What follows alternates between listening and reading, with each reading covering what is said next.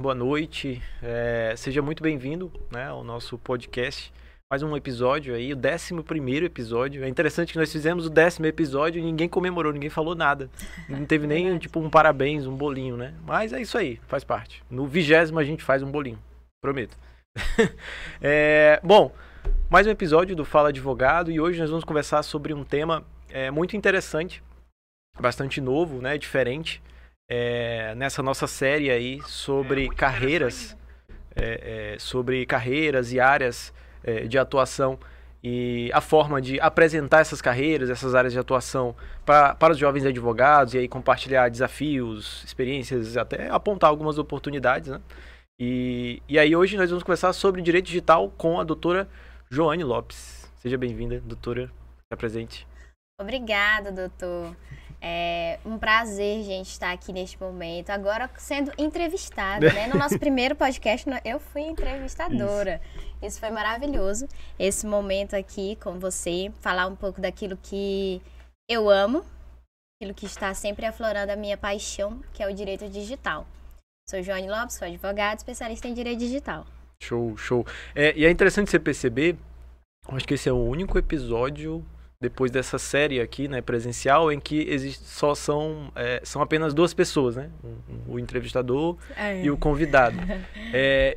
Isso não foi proposital, né? A primeira vez que a gente conversou sobre esse tema, eu até falei, tá, mas a gente pode chamar mais alguém? Bora chamar mais alguém? Tem mais alguém aí? Pensa aí, por favor. E a gente simplesmente não encontrou, né? Porque é um tema tão novo, inovador e diferente, e tão escasso aqui de profissionais na nossa Rio Branco, que foi até difícil encontrar alguém a mais para chamar hoje. Mas, né, nós percebemos a importância desse episódio, né? Esse episódio é tão importante por causa disso. Apresentar uma área nova aí, talvez aí para jovens advogados seguirem carreira, né? Esse ponto é interessante frisar. Muito bom. Para o mercado, eu estou gostando, né? Sendo a única. Mas, vamos aí. Não, gente, não é que sou a única, não, tá? Mas a gente acredito que fica feliz, né? Porque está sendo uma área totalmente nova para ser explorada. Eu acho que a única pessoa que foca, né, uma área de atuação específica em direito digital, acho que você realmente é a primeira. Porque eu vejo muita gente agregando, né, dentro dos escritórios. Eu vejo muita gente que trabalha com empresarial, agregando algumas coisas de propriedade intelectual. A galera que trabalha com criminal, né, agregando algumas coisas de crime cibernético, mas nunca uma pessoa que agregasse, através do direito digital, tudo isso, né? Propriedade intelectual, crime cibernético, LGPD, enfim. É muito interessante conhecer a tua dinâmica de trabalho, né, e como é que funciona para você, né? Bom, a primeira pergunta que a gente sempre faz, né, nessa série é por que direito digital? Por que você escolheu direito digital? De onde é que veio essa inspiração? Sim, direito digital, ele começou na minha vida assim, não tem como a gente falar, se não falar da nossa vida, né? Sim. De toda a nossa história, do porquê até onde nós chegamos até aqui. Eu já fui na segunda faculdade, né? Pra quem não sabe, eu já sou formada em serviço social.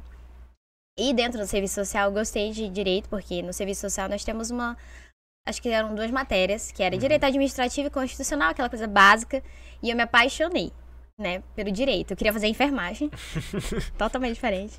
Queria até fazer enfermagem e me apaixonei pelo direito. Então eu comecei a cursar direito. E quando finalizou direito, eu me perguntei assim, e agora? Né, o que eu faço? Já finalizei, né, o curso e já passei na OAB de primeira, graças a Deus, né? Tiramos aquele peso das costas.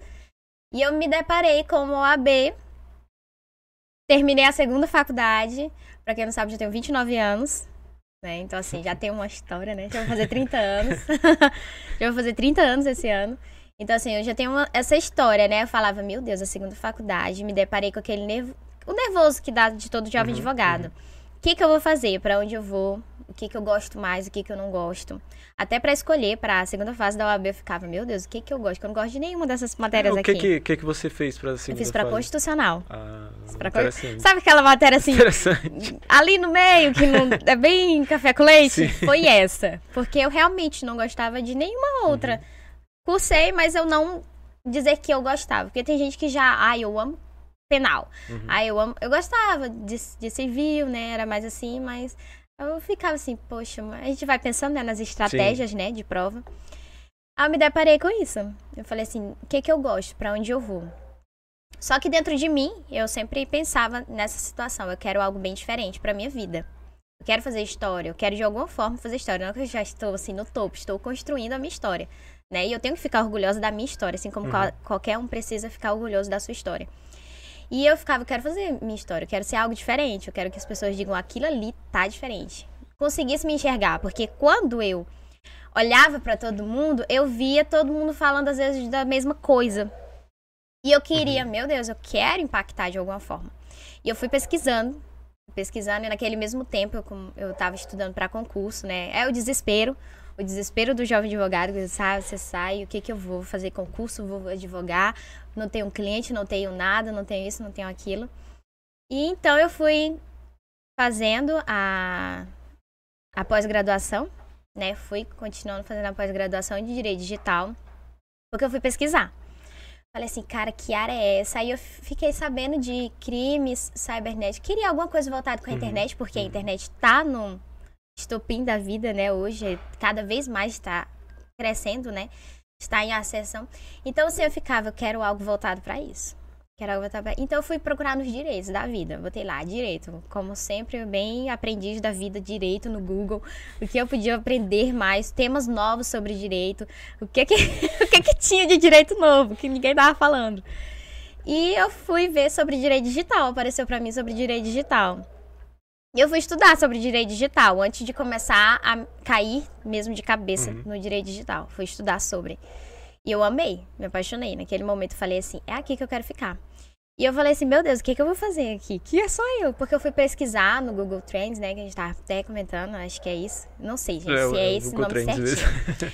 E eu fui colocar crimes cibernéticos, fui colocar advogado de crimes cibernéticos, advogado de direito digital e tudo. E não dava nada. Marketing digital não tava dando nada na região norte. Aqui pra região. É, né? Na região norte. Nossa, pro sudeste, pro sul, chovendo. Aí eu na região norte, nada. Falei, aqui, minha oportunidade é essa. Só que veio o medo também ao mesmo tempo, porque... eu vou ter que fazer essa história. Eu ficava. E quem é, entende? Então, assim, as pessoas vão... quando você for, as pessoas vão olhar pra você. E eu não ia ter ninguém pra, tipo, tirar uma dúvida pra isso, pra aquilo. Só que foi a melhor coisa da minha vida. Foi isso. Porque acabei fazendo amizades a nível Brasil. Entendeu? Então, assim, hoje eu tenho amigos do Rio de Janeiro, de São Paulo... entendeu? Amigos do Amazonas, amigos do Sul, entendeu? Então, assim, acabei fazendo amizades que, no caso, é muito bom. Porque a gente acaba trocando muitas informações, muitas experiências. Então, isso agrega bastante. E foi isso, assim. Aí eu me apaixonei. Cada vez mais fui conversando sobre... No início, até eu tava até comentando com você, no início, assim, do meu... no Instagram, tava fazendo só de brincadeira, né? Tava fazendo só de brincadeira a parte do Instagram, né? Falando sobre... a gente ainda tá naquela coisa de... eu aprendi isso aqui hoje na aula. Agora eu vou comentar no Instagram, né? Aquela coisa assim, bem raiz mesmo. E aquilo ali pra mim já era só uma coisa assim... vou aprendendo, devagarzinho, vou aprendendo. Mas quando aconteceu, foi um tema novo. Então as portas se abriram. Pessoas começaram a me enxergar. Aí tudo começou com um podcast também, gente. Tudo começou com um podcast, que eu fui chamada em um podcast, né? E pra falar sobre. Quando eu fui para esse podcast, abriu as portas, assim, sabe? Eu fui, teve uma... pra falar sobre os crimes cibernéticos contra as crianças e adolescentes.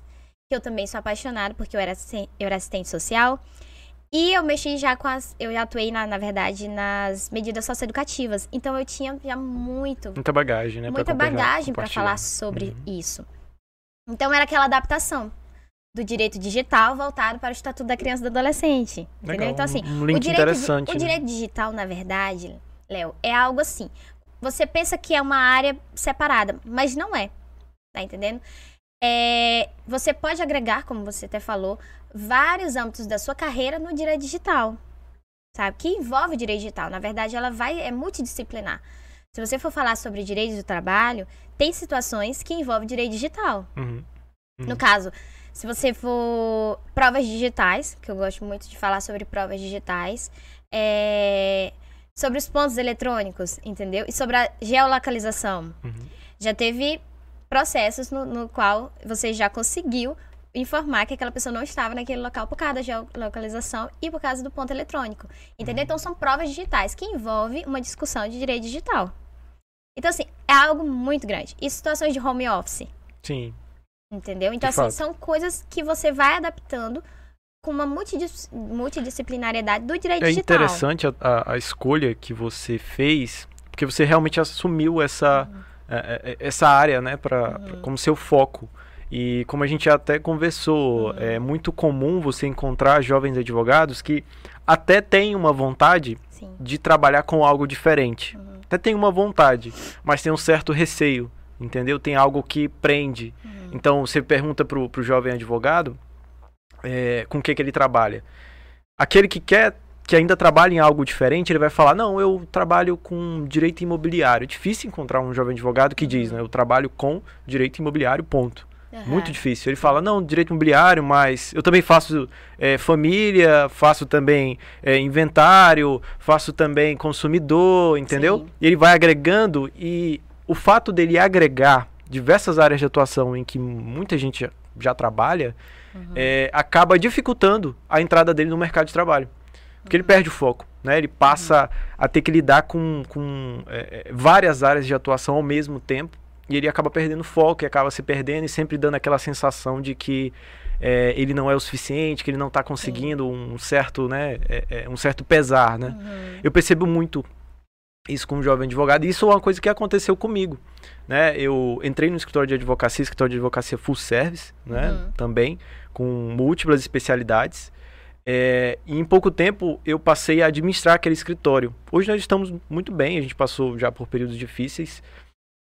Mas o fato de eu ter tomado essa posição meio que me jogou num mar de responsabilidades para lidar com todos os outros advogados. Então, uhum. eu tenho que lidar com o criminalista, eu tenho que lidar com o previdenciarista, eu tenho que lidar com o trabalhista, entende? E isso acabou meio que, né, acaba dando uma certa... Você perde o fôlego, né? Porque é muita coisa. É muito difícil você conseguir lidar com tanta coisa. Só mesmo implementando ali técnicas de gestão, uhum. alinhando muito essa galera, que a gente vai conseguindo dar conta de tudo isso. Mas é uma coisa que eu percebo, né? Eu percebo muito lá nas reuniões da comissão da Jovem Advocacia, sempre no início, né? Enfim, a galera se apresenta, fala com o que vai trabalhar, e muita gente fez exatamente isso. Aqueles que trabalham com alguma coisa assim mais diferente... Fala, mas depois já, não, mas eu trabalho com isso. E a Joane foi a única que falou, não, é direito digital. Ponto. Entendeu? Eu achei isso muito interessante. Sim. Até eu, na minha fala, eu falei, não, eu trabalho com propriedade intelectual. Ah, mas eu também trabalho com família, sucessões. E de fato, eu tenho um amor muito grande por família e sucessões. Uhum. Mas eu tenho uma paixão muito grande por propriedade intelectual, né?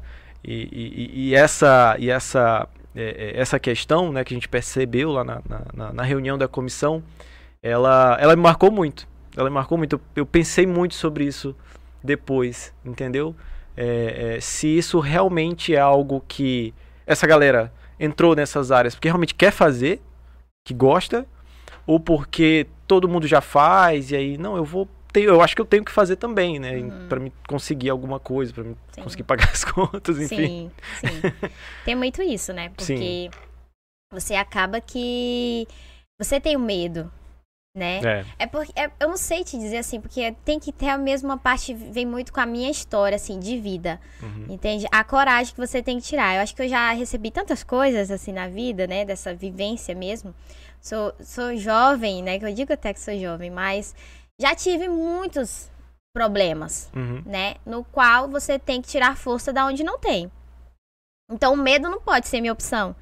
Exato. Né? Então, exato. Assim, o medo não pode ser minha opção. Então, eu tinha muito isso. O medo não podia ser minha opção.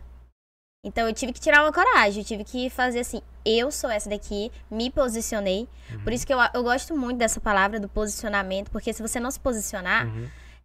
não tem pra onde você vai ser sempre uma pessoa em cima do muro. Uhum. Então, assim, em cima do muro, as pessoas vão olhar pra você e não vão ter firmeza naquilo ali que você está falando. Então, isso é pra tudo, vale pra tudo na nossa vida. Então, eu já tinha isso muito em relação à minha fé, né? Então, eu já tinha que me posicionar. Ou você é aqui ou você é aqui, entendeu? Uhum. Né? Eu digo assim porque eu sou cristã. Então, ou eu sou de Cristo ou não sou de Cristo. Uhum. Então, eu já tive que carregar esse posicionamento na minha vida. Então, em tudo que eu tinha que escolher... As pessoas precisam entender que... É a vida, né? Uhum. Tudo na vida são escolhas. Sim. E escolher faz parte do processo, uhum, né? Você tomar decisões. Ainda que essas decisões na frente, né, se revelem ruins ou erradas, mas enfim, você precisa tomar decisões, uhum, fazer escolhas. Sim. Porque quando você não faz escolhas, outras pessoas, as circunstâncias da vida passam a fazer essas escolhas por você. Sim. E te levar por caminhos que você não gostaria, entendeu? Uhum. Quando você fracassa, mas você escolheu, você foi, uhum, você sabia dos riscos, você sopesou isso aí, uhum, e escolheu e foi, e fracassou, a tua mentalidade é muito mais de eu preciso ajustar. Preciso, sim, ajustar, preciso rever, eu vou tomar aqui uns passos atrás e refazer. Não é um sentimento de fracasso também, não é um sentimento, né, de fracasso, não é um sentimento, né, de fracasso. Mas quando as circunstâncias da vida fazem você fazer escolhas, uhum, e dá errado, uhum, o sentimento ele é realmente de fracasso. Sim. Você se sente que não era a coisa certa, que você não deveria ter, sei lá, não deveria nem ter feito direito, entendeu? Uhum. Eu já escutei isso de colegas, sim, advogados, né? Reclamando, poxa, por que que eu escolhi direito? Por que que eu, sei lá, não estudei mais para fazer medicina? Hoje seria rica. Sim, tem muito isso, tem muito isso. Eu estava uma vez prestando um concurso de tribunal, né? Prestando um concurso de tribunal. E, no caso, a gente na fila, né? Torrando naquele sol, para aquela fila quilométrica. E as pessoas, meu Deus, né? Ai, se eu tivesse medicina, se eu tivesse isso, se eu tivesse aquilo. E eu não tinha opção. Uhum, uhum. Eu ia para a terceira faculdade... Não ia dar certo isso na minha vida. Eu ia ser o quê? Cada vez eu ia fazer uma faculdade, não ia dar certo. Fazer a segunda faculdade, não ia dar certo. Tipo, quem ia ser eu? Uhum. Então eu tinha uma escolha. Eu tinha uma escolha pra minha vida. Eu já tava chegando. A gente acaba, querendo ou não, quando chega aos 30 anos de idade, você tem um certo peso. Uhum. Gente, é normal. Chegou nos 30, você vai ter um peso, viu? Você vai ter um peso de vida mesmo. Porque, uhum, você vai chegar quase que um pouco meio na metade daquilo ali que você já estava sonhando em ter construído. E eu falava, não posso mais. Eu tenho que escolher, uhum, e ter a maturidade de saber aquilo que eu estou escolhendo. Legal. Então, eu tinha essa visão. Quando eu terminei, eu falei assim, as coisas não estavam dando certo pra mim, né? Assim, Deus, eu tenho certeza, foi Deus assim que me direcionou pra advocacia. Porque eu vou te contar, eu queria, assim, vou prestar concurso, porque eu já tinha tido aquela, uhum, experiência de serviço público. Sempre trabalhei. A minha vida foi em serviço público desde os 18 anos de idade, entendeu? Então, assim, eu sempre estava no serviço público. Trabalhei como assistente social no serviço público, né?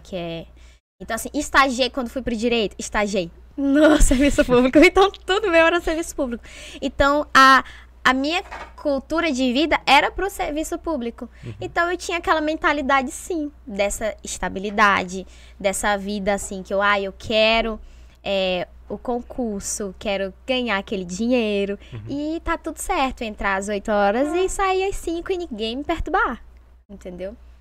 Legal.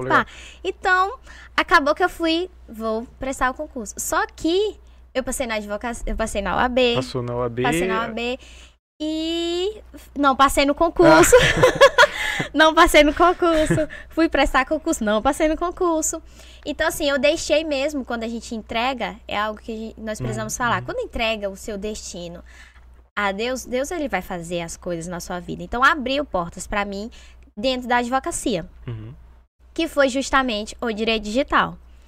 Quando me posicionei, até mesmo uma pessoa veio falar para mim, quando abriu as portas assim de muitas formas, né? Eu digo que eu estou plantando, né? Que já estou aqui no topo e tudo, porque às vezes as pessoas olham, ai meu Deus, ela tá jovem advogada. Mas já... é interessante de você escolher essas áreas diferentes de vanguarda, né? Que não são comuns aqui no nosso estado, aqui na nossa região norte, sim, né?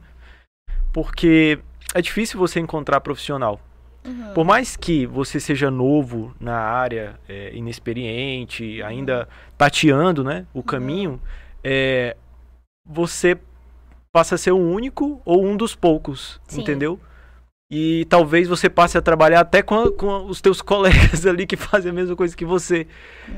Porque a demanda é tão grande e ela é tão crescente, sim, que você passa a se tornar uma referência meio que naturalmente, de forma orgânica. Sim, e entendeu? Foi de forma orgânica. O que em outros locais as pessoas precisam fazer um esforço absurdo de posicionamento, gastar com marketing e tal, sim, aqui na nossa região a gente tem essa facilidade, porque...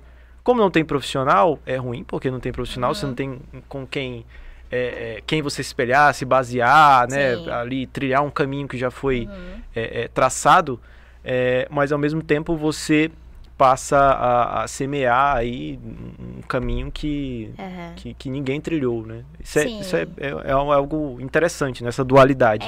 Mas era isso que eu ficava pensando quando eu escolhi. Quando eu estava nesse processo, né, de autoconhecimento daquilo, sim, que eu gosto, sim, entendeu? Então, assim, eu estava pensando nisso. Eu sei que não vai ser agora. Eu pensava a longo prazo. De fato, eu pensava a longo prazo. Uhum. Falei, daqui a um tempo nós vamos conversar muito sobre isso. E eu já vou estar preparada. Sim. Só que eu tive que... Aí teve a dificuldade. Tive que estudar dobrado. Por quê? Quando me posicionei, as portas se abriram rápido, assim, nesse sentido. As pessoas começaram a conhecer Joane como advogada especialista em direito digital. Uhum.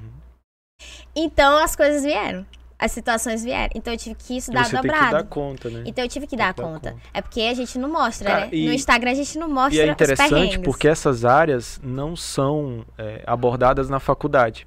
Sim. Né? Você não estuda na faculdade, ou estuda muito pouco. Assim, coisa muito pontual. E você precisa realmente estudar muitas vezes do zero, sim, entendeu?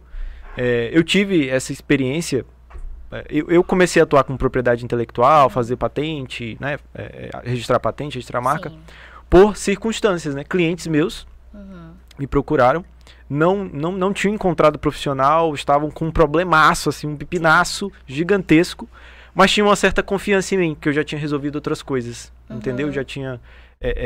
levado essas questões para o escritório, né, atuado ali em conjunto com outros profissionais dentro do escritório. E eu fui bem sincero assim para a pessoa, olha, eu não sei, eu não faço a menor ideia de como resolver esse teu problema, mas se você me der uma semana, eu corro atrás. E aí eu trago aqui um plano de ação e você escolhe se você vai querer, né, me contratar ou não. E aí, né, claro... também tem uma questão muito de confiança, né, que imperou nessa minha relação. E acabou dando certo, entendeu? Acabou dando certo e eu acabei enxergando uma área que eu não vislumbrava. Não vislumbrava, assim, que pra mim passou completamente batido. Era algo muito distante. Sim. E essa cegueira é muito comum.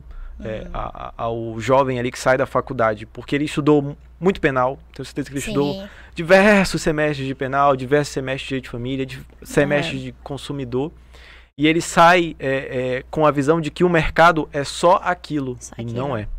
E não é. Definitivamente não é, é muito maior. Mas para você conseguir alcançar, requer um esforço, entendeu? Requer um esforço, porque são áreas novas, áreas em que não é tão simples você encontrar uma doutrina, assim, que fale sobre patente.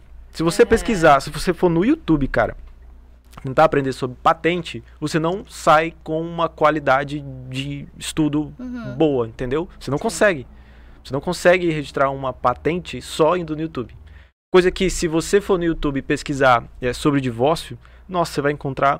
muita coisa sobre divórcio, muita coisa sobre divórcio. E talvez você nem precise fazer um curso específico, sim, sobre divórcio, né? Dependendo da complexidade, é claro. Né? Questões muito complexas talvez seja necessário. E isso dá medo, cara. Isso é assustador, né? Porque eu não sabia que era assim. Eu achava que isso só acontecia com naquele período, né? Com áreas do direito, tipo direito marítimo, entendeu? Algo muito fora da realidade, mas não. Essas coisas fora da realidade e que estão presentes no nosso dia a dia, sim, só você não enxerga, estão acontecendo ao seu redor, né? Sim. E aí, é interessante, ó, já papo aí enorme, né? Já foi mais da metade, né? Falando sobre... e gostoso, a gente não falou sobre as possibilidades, né? As oportunidades. Tenta elencar aí, assim, os tipos aí de serviços e possibilidades que o direito digital nos apresenta aí. Certo. Então, o direito é como o Tess tinha falado. Você pensa na sua área e você tenta entender o que pode estar voltando para o direito digital. Isso é uma das opções. Uhum. Para você não fugir muito da sua área, né? Porque, eu gosto de direito de família. Então, deixa eu ver aqui o que eu posso estar agregando do direito digital para a família. Mas o direito digital, se a gente for pegar assim naquele... Ctrl-C, Ctrl-V, né, da área mesmo, nós podemos atuar com crimes cibernéticos, né, que é voltado mesmo para os ilícitos, na verdade, os ilícitos cibernéticos. Temos a parte do contencioso, que já é aquela parte mesmo de processo judicial, voltado para aquela determinada demanda que envolve digital. Temos o compliance, que é apaixonante, que é uma área que hoje precisa muito, que é o compliance. Que é o compliance de empresas mesmo, né? Voltados à situação de adequação à LGPD, que envolve muito a adequação da LGPD. A situação da empresa mesmo, voltado para o digital. Porque o que tinha? Antes tinha uma empresa ali, era na parte física. Só que muitas pessoas hoje não conhecem que você precisa ter políticas de privacidade políticas de privacidade de dados, termos e condições de uso. Você precisa verificar diretrizes, você precisa saber como você se posiciona na situação. Sim. Não envolve marketing digital. E muita gente acha que essas coisas só atingem, sei lá, empresas que têm e-commerce, empresas que estão na internet. Mas se você lida com dados, você é advogado, você faz um contrato, você lida com dados. Então, você já deve se preocupar com isso, com os dados do seu cliente. Na verdade, toda e qualquer pessoa, assim, no sentido de pessoa física, seja ela no âmbito físico ou virtual, ela precisa estar adequada à LGPD. Então, assim, até os escritórios de advocacia estão precisando se adequar à LGPD. Sim. Né? Então, hoje as pessoas falam, isso não vai pegar, isso não vai isso, mas não pegou tanto que hoje é um direito fundamental. Então, qual é o próximo passo disso aqui? O próximo passo são processos. Sim. São processos judiciais voltados para essa demanda. Que, no caso, eu fui verificar, tipo, eu sou a primeira pessoa a ingressar com um processo judicial contra vazamento de dados. Sim. Olha só, assim, você chegar a fazer história no teu estado, é o que eu desejo, entendeu? Eu posso estar falando assim, é o que eu desejo, fazer história e nessa situação. E é tão comum, né, vazamento de dados hoje em dia. Então, é comum. Não deveria. As pessoas não sabem que... não deveria, né? Primeiramente, não deveria. Mas as pessoas não sabem. E diretamente, os advogados, eles não falam sobre isso, tá entendendo? Que acabam não informando mesmo. Você que é do Código de Defesa do Consumidor, que mexe com o direito do consumidor. É muito voltado com o direito do consumidor, né? A parte do direito digital para essas áreas, de lojas virtuais, o e-commerce, o startups e etc. Tudo que é mais voltado pro digital. É muito voltado com o direito do consumidor, tá vendo? Você não precisa fazer uma especialização em direito digital. É uma área que ela agrega muito bem com todas as áreas, porque hoje em dia o digital, ele faz parte da nossa vida, né? Ele tão necessário quanto a realidade. Nossa presença no virtual, ele é tão fundamental quanto a nossa presença no mundo físico, né? Sim. Então, você passa grande parte do seu dia no telefone, na internet, enfim. E você pode vir a praticar algum ilícito, né, cibernético, ou sofrer, né? Ou sofrer, na internet. Verdade. Tem essa situação.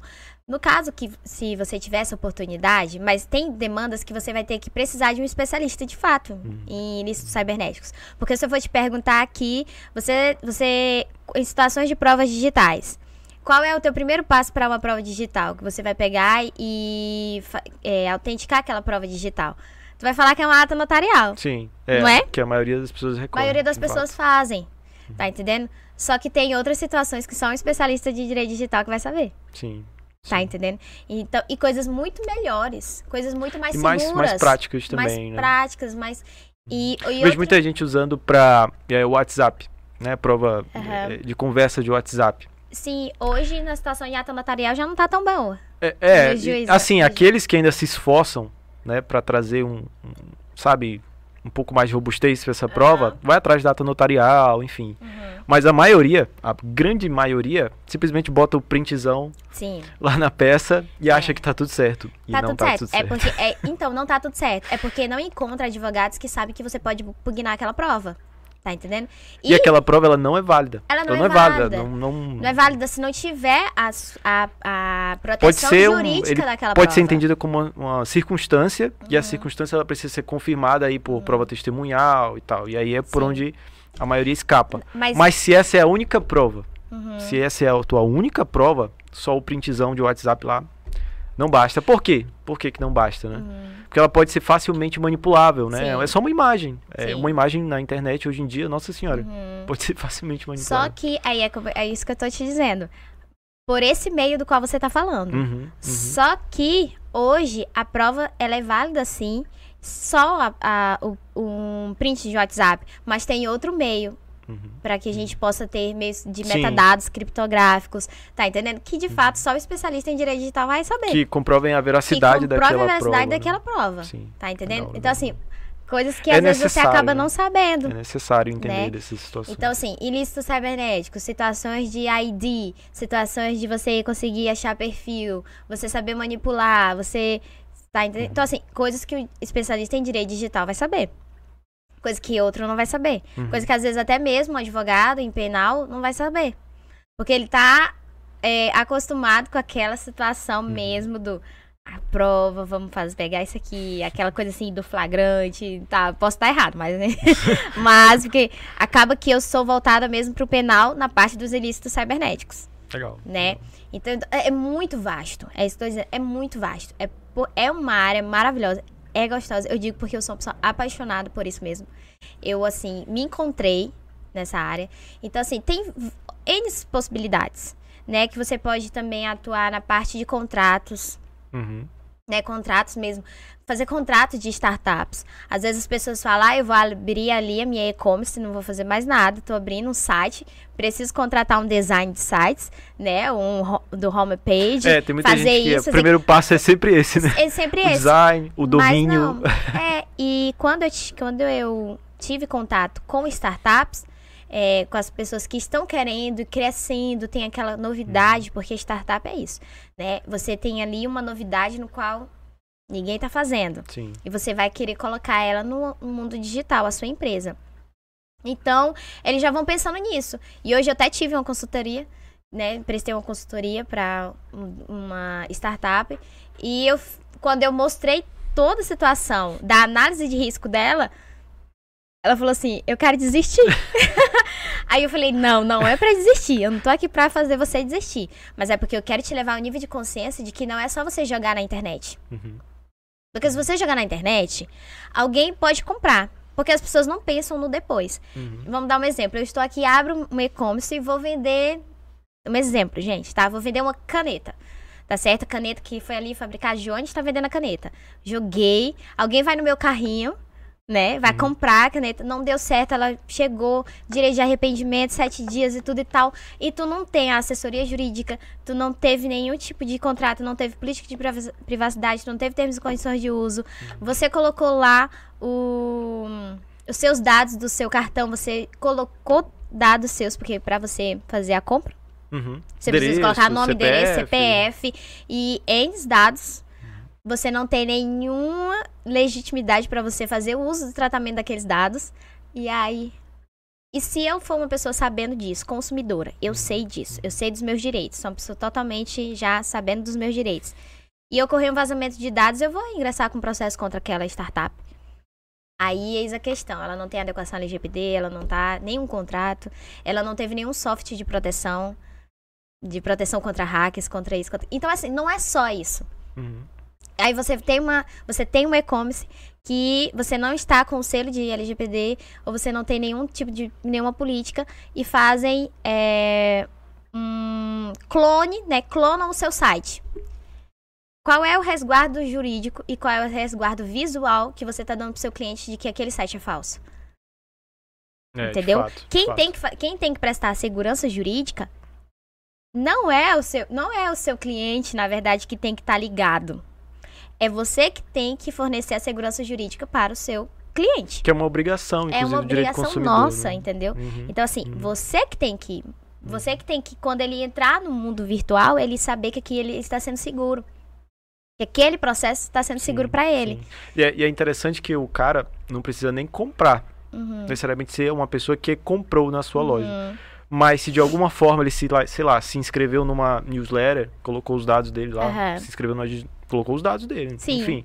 E esses dados dele vazaram, isso prejudicou ele de alguma forma, ou só pelo simples vazamento, né? Porque existe uma discussão hoje em dia se o dado vazado ele precisa de fato provocar um dano no indivíduo, para isso ser passível, né, de uma indenização, sim, ou se o simples fato de ocorrer o vazamento já presumir que, né, esse risco, a exposição desse consumidor a esse risco, né, de ter os dados dele livres na internet, já por si só configura aí um dano presumido, né? Existe essa discussão, ainda não é porque é um tema muito novo, então isso é que é gostoso. Grande, né? Eu acho que isso é o que é gostoso, da advocacia, porque uma vez eu entrei no escritório que o doutor falou assim, o advogado, né?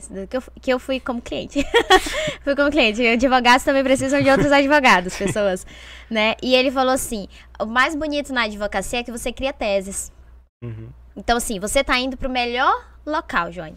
Porque você pode ser a pessoa que vai criar teses sobre isso. Você vai ser uma das pessoas, porque eu não vou dizer que sou a única, porque existem vários outros advogados que falam sobre isso. Então, nós vamos discutir, porque é tudo muito novo. Então, assim, se eu tiver pelo menos uma ação que seja procedente, que vê tudo, pode ser até, às vezes, mínimo o valor. Mas eu criei uma tese, tá entendendo? Que é novo naquilo ali. E sabe que é novo naquela situação. Então, isso é muito prazeroso.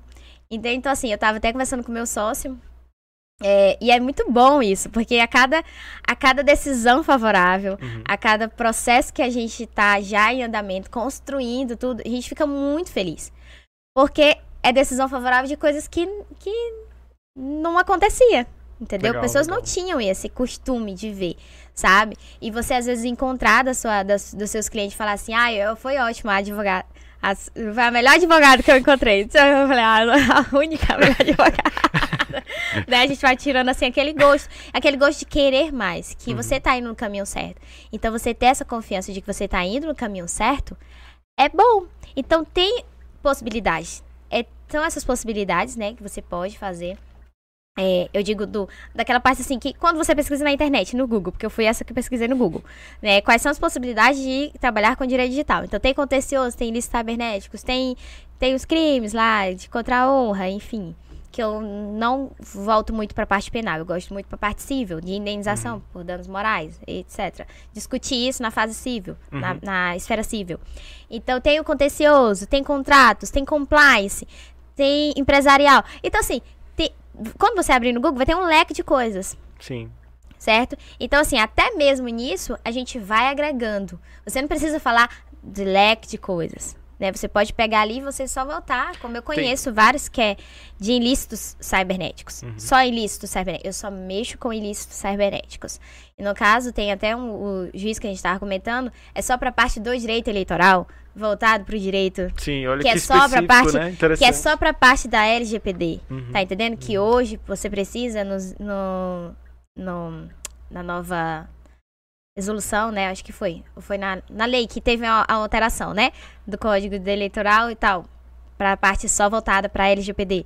Tá entendendo? Então, assim, são essas possibilidades. Você não precisa sair da sua área. Você sai da sua área se você não gostar. Mas por aí, né?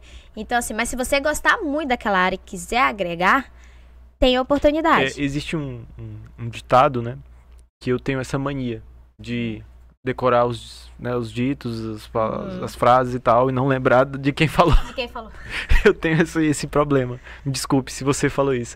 Que todo escritor de advocacia, toda empresa no futuro, vai precisar se tornar uma empresa digital em algum nível, entendeu? em algum nível ela vai precisar ser de fato uma empresa digital, ela vai precisar ter alguma coisa dentro dela voltada para o digital, porque esse é o futuro, ele se já é o presente. Sim. E a tendência é que aumente cada vez mais. Uhum. E eu observo que os escritórios de advocacia, eles estão vendo o bonde andando e não estão se atentando, né? Uhum. Se atentando, continuam atuando com as mesmas questões e não estão observando essas oportunidades que estão aparecendo, uhum. Entende? Essa questão de você falar que é possível agregar ao que você já trabalha, as coisas que você já trabalha hoje, é muito interessante, uhum. É um ponto muito interessante. Você não precisa dar um 360, sim, um cavalo de pau. E...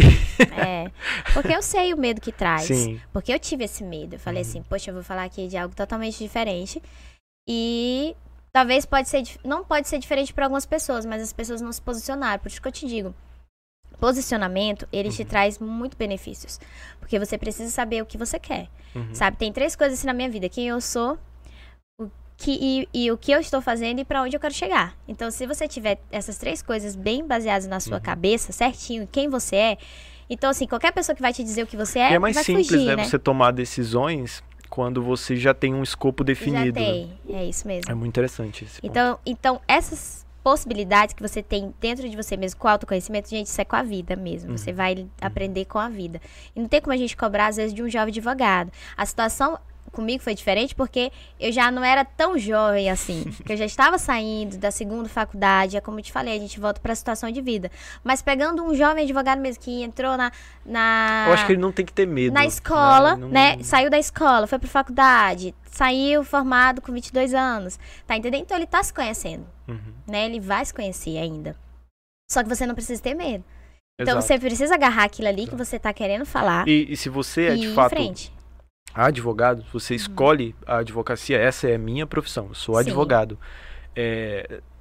Eu entendo que não dá para ser advogado meio período, não dá para ser advogado pela metade. Tentei.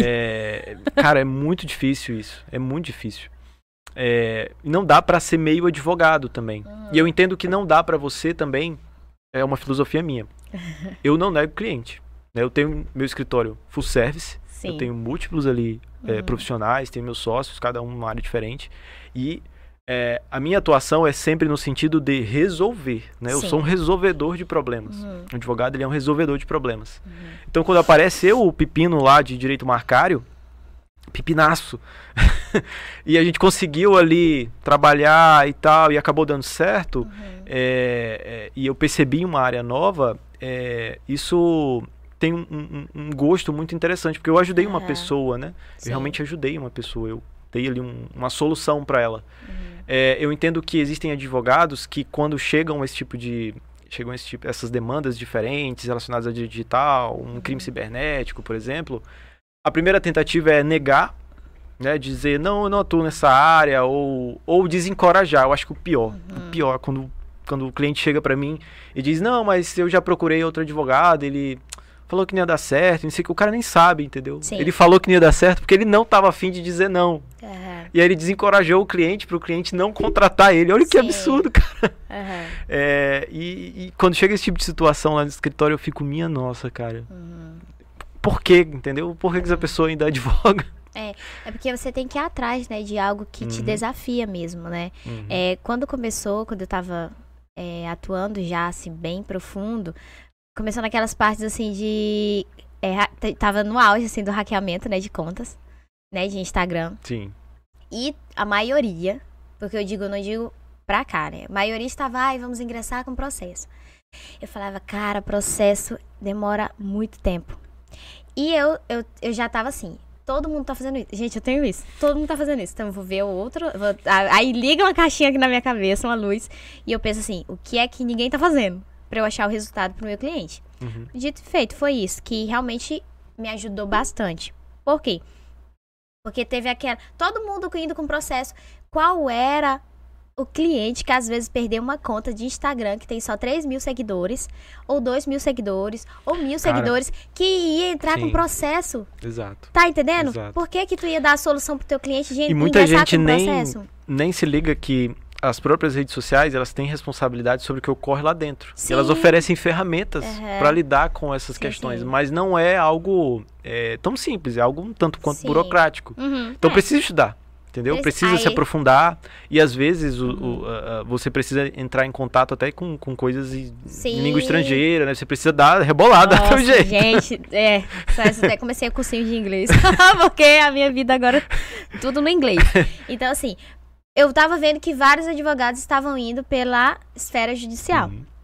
Eu falava, cara, judicial, meu cliente não vai querer, tá entendendo? Não vai querer, então qual é o meio que eu posso estar indo pela esfera extrajudicial, tá entendendo? Porque eu queria rápido, eu queria... Então, assim, fui entrando em contato com outras pessoas, foi isso, foi aquilo e tal, que não era daqui, né? Que, então, assim, por isso esse networking, me trouxe um networking maravilhoso. Foi um networking essa de outra milhões. Coisa também, não tem que ter medo também de entrar em contato com as pessoas que sabem, perguntar e tal. Só que tem que ter muito medo, porque eu fui muito frustrada, confesso, fui muito frustrada com essa situação, assim, das pessoas aqui em Rio Branco.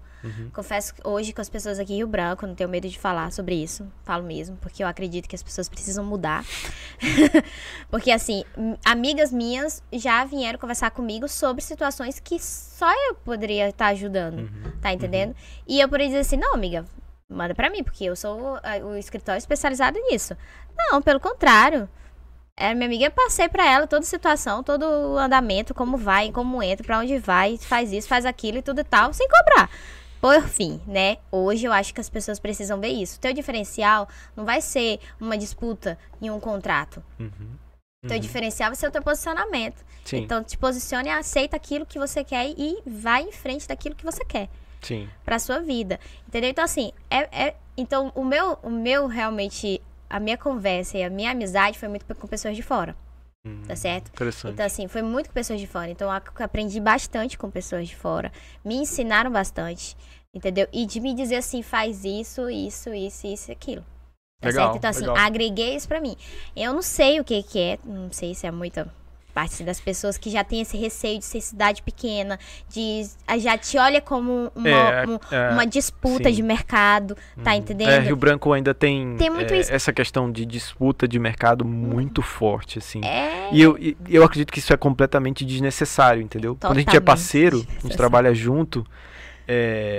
os frutos, né, do nosso trabalho é nosso, a gente colhe junto e a gente pode alcançar muito mais. É algo que eu sempre pensei e é por isso que eu sempre tentei agregar pessoas lá no escritório. Quando pessoas me procuram, jovens advogados com alguma questão jurídica e tal, eu tento realmente ajudar.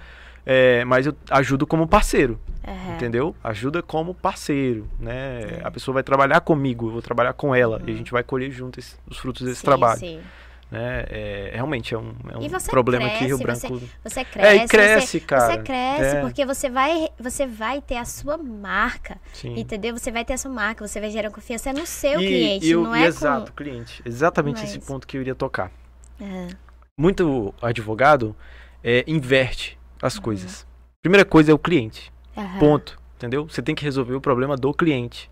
E para resolver o problema do cliente, não importa se você tá receoso de falar com fulano, cicrano, você tem que resolver o problema dele, ele não tá nem aí. Se você tá com medinho de falar com fulano, com cicrano, se você não resolver o problema dele, ele vai procurar outro. Ponto, entendeu? E ainda vai sair reclamando de você. Isso é verdade. Que você não resolveu. Por isso que eu ficava, eu falei, não, eu tenho que ir para outra via. Na situação só dos hackeamentos. Tenho que ir para outra via. Então, acabou que eu consegui recuperar conta em 1 hora. Caramba, conta de Instagram em 1 hora. Show. Tá entendendo? Então, assim, a pessoa perguntava, o que é que ela tá fazendo? O que é que ela tá fazendo? Não, não vou falar não, né? Porque é o meu segredo, então. Não, eu vou falar... Aí, às vezes, as pessoas ficavam 3 anos para recuperar uma conta? Só para ganhar... Isso que você falou é interessante. A situação que eu vivi já foi para recuperar uma conta de uma empresa. Eita, vamos lá. De uma empresa, né? E é uma empresa que eu registrei a marca dela e é até engraçado. O nome da empresa é Aurora Cristais. Aí a pessoa foi lá e criou um Instagram exatamente igual, aí só fez assim. Cristais Aurora. Cristais Aurora, só modificou o nome. Mas a marca, tudo era dela. Tudo era dela, entendeu? Tudo era oficial. As fotos, tudo era dela e desesperada, né? Ela nos procurou. E aí, como é que resolve? E aí eu comecei a dar uma olhada e tal. Não, porque você tem que mandar um AR, né? Por correios. Esse AR vai, né, de forma oficial, informar para a pessoa que ela deve parar de usar a marca dela em até 5 dias E aí você, claro, precisa esperar esse AR retornar para você, para então, se a pessoa continuar usando a marca, você ingressar judicialmente. Uhum. Primeira coisa que eu encontrei foi isso. Uhum. Nossa, cara, essa pessoa, eu vou ter que fazer uma carta, enviar por AR, eu vou ter que ir na papelaria comprar um cartãozinho de AR.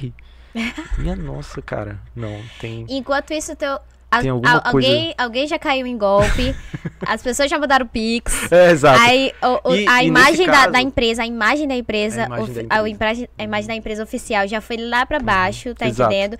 Se ela não registrar o boletim de ocorrência, já vai vir pessoas processando ela. Uhum. Aí vai dizer assim, por quê? Quem tinha que resguardar, juridicamente, tudo bem, tinha a plataforma. Mas o que é que tinha no seu Instagram que dizia... que ali era a oficial. Sim, sim. É isso que a gente precisa pensar também. Duas coisas. Como eu já havia registrado a marca, então já tinha um número, né? Uhum. Um número que conferia a ela os direitos de marca. Show, eu já tenho direitos dela garantido.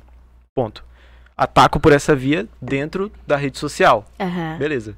Enquanto eu espero a análise da rede social, eu vou utilizar uma extensão do Google Chrome chamado Mailtrack. Mailtrack. Eu vou dar essa dica vai ser de graça. Mailtrack, ele traqueia, né? Ele traqueia o e-mail que você envia para a pessoa. Então você não precisa de um recebido da pessoa do outro lado. Você já sabe que ela recebeu, porque vai aparecer verdinho lá. Entendeu? Eu pesquisei e tal, me aprofundei se isso pode ser utilizado, se isso não pode ser utilizado, e encontrei opiniões jurídicas dos dois lados. Sim.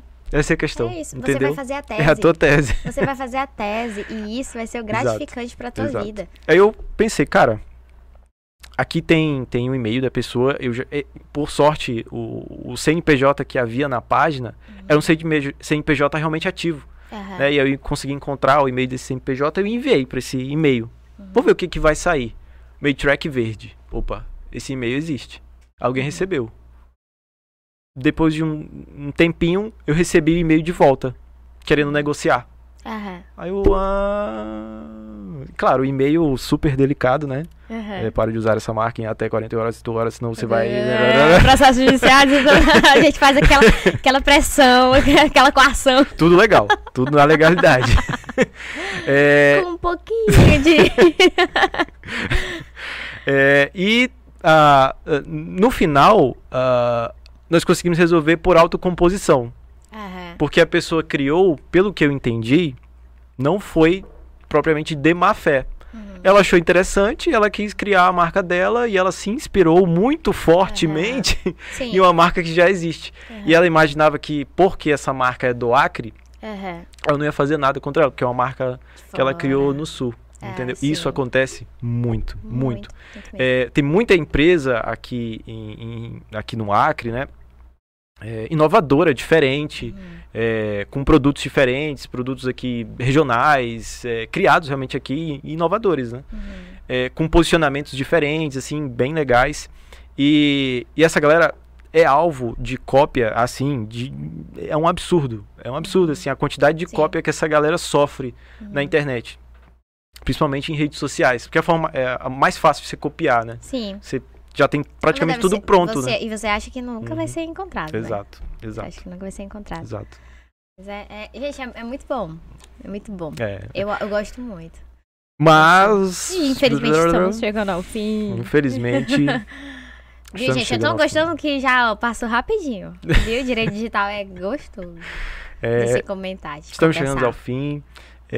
Não temos o nosso lindo banner hoje, estampando aqui nossa, né, TV aqui atrás, porque o nosso designer lá da OAB sofreu um acidente aí, melhoras para ele, né? Tomara que esteja bem. Mas é isso aí. Último bloquinho é o bloquinho de indicação. Não vai ser tempo livre, que nem o último episódio. O último episódio a gente falou, né? Usou o tempo aí, porque eu me planejei melhor. Hoje vai ser rapidinho, bate-bola. Mas é isso aí. Pode começar dando sua indicação. Certo. A minha indicação eu vou falar para vocês assistirem uma série. Na verdade, não é nem uma série. É só um documentário, Privacidade Hackeada, que tem tudo a ver com o digital, Privacidade Hackeada, que fala sobre o vazamento, né, de dados que teve, na verdade, a venda dos dados da eleição do Trump, que foi onde tudo começou, praticamente, sobre essa discussão. Esse documentário é muito show. Então, é muito show. Eu indico para vocês. E também indico para que vocês que estão me assistindo me sigam no Instagram, tá certo? Eu acho que esse... Ah, desculpa, perdão, te interrompi, por fala teu Instagram. ADV Joane Lopes, obrigada, Léo. Você me siga no Instagram, gente, que estou lá sempre falando algumas coisas sobre o direito digital. E também, se você quiser conversar sobre, estou aberto para poder conversar com você. Essa série, ela responde aquele questionamento, né? Muita gente faz, será que meu celular está me escutando? Nossa! E aí eu descobri através dessa série que ele não precisa te escutar para saber o que você quer. Quando chegou essa parte eu fiquei, meu Deus, acabou minha nossa. Como assim? Joga o celular fora. Mas teve até rapidinho, vai ser super rápido mesmo. Quando você acaba estudando, tipo, hoje eu já tenho muito receio. Quando eu faço as minhas palestras, que a gente nem conversou sobre a situação das palestras, que foi o meu boom, assim, que eu sou muito apaixonada por isso. As pessoas ficam, meu Deus, eu vou jogar o celular fora, não quero mais saber de celular, vou tirar o celular de todo mundo. Eu falei, não, gente, calma. Você precisa saber como administra o celular. Não pode deixar que ele tome o dono e seja o controle da sua vida. Você precisa controlar o seu celular. É totalmente diferente. Então, você tem que saber. Para você ser, sair fora dos hackers, você tem que saber como eles trabalham. Sim. Então, é essa parte assim, que a gente acaba ensinando. Então, se vocês quiserem também outra indicação, me chamem para palestrar. Outra dica, ative a autenticação de 2 fatores. Em todos os lugares possíveis, no WhatsApp, no Instagram, isso ajuda muito. Ajuda isso, muito, sabe? Mas não pelo WhatsApp, pelo aplicativo, viu? Isso, Por favor. Minha dica de hoje é uma série, tudo a ver com direito digital, porque é uma série que está na Netflix. E você assiste a Netflix por onde? Pela internet. Então, tudo a ver com direito digital. Por um aplicativo, por um provedor de aplicação. Exato. Sandman, que lançou da Netflix, uma série incrível, né? Show de bola, assistam de verdade, né? Tem muita fantasia e tal, mas é bem legal, né? Eu tento alternar agora minhas indicações, que eu sofri aí críticas, né? Só fico dando... a última indicação foi O Processo de Kafka, não sei o quê. Nunca que as pessoas vão atrás disso, Leonardo, que absurdo.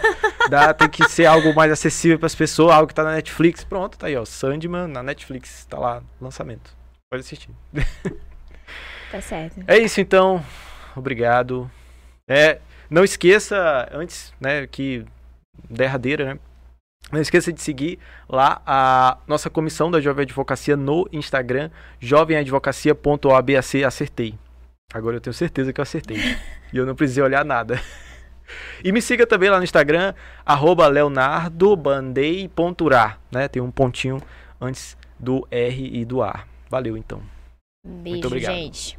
Tchau. Até a próxima. Fica a dica.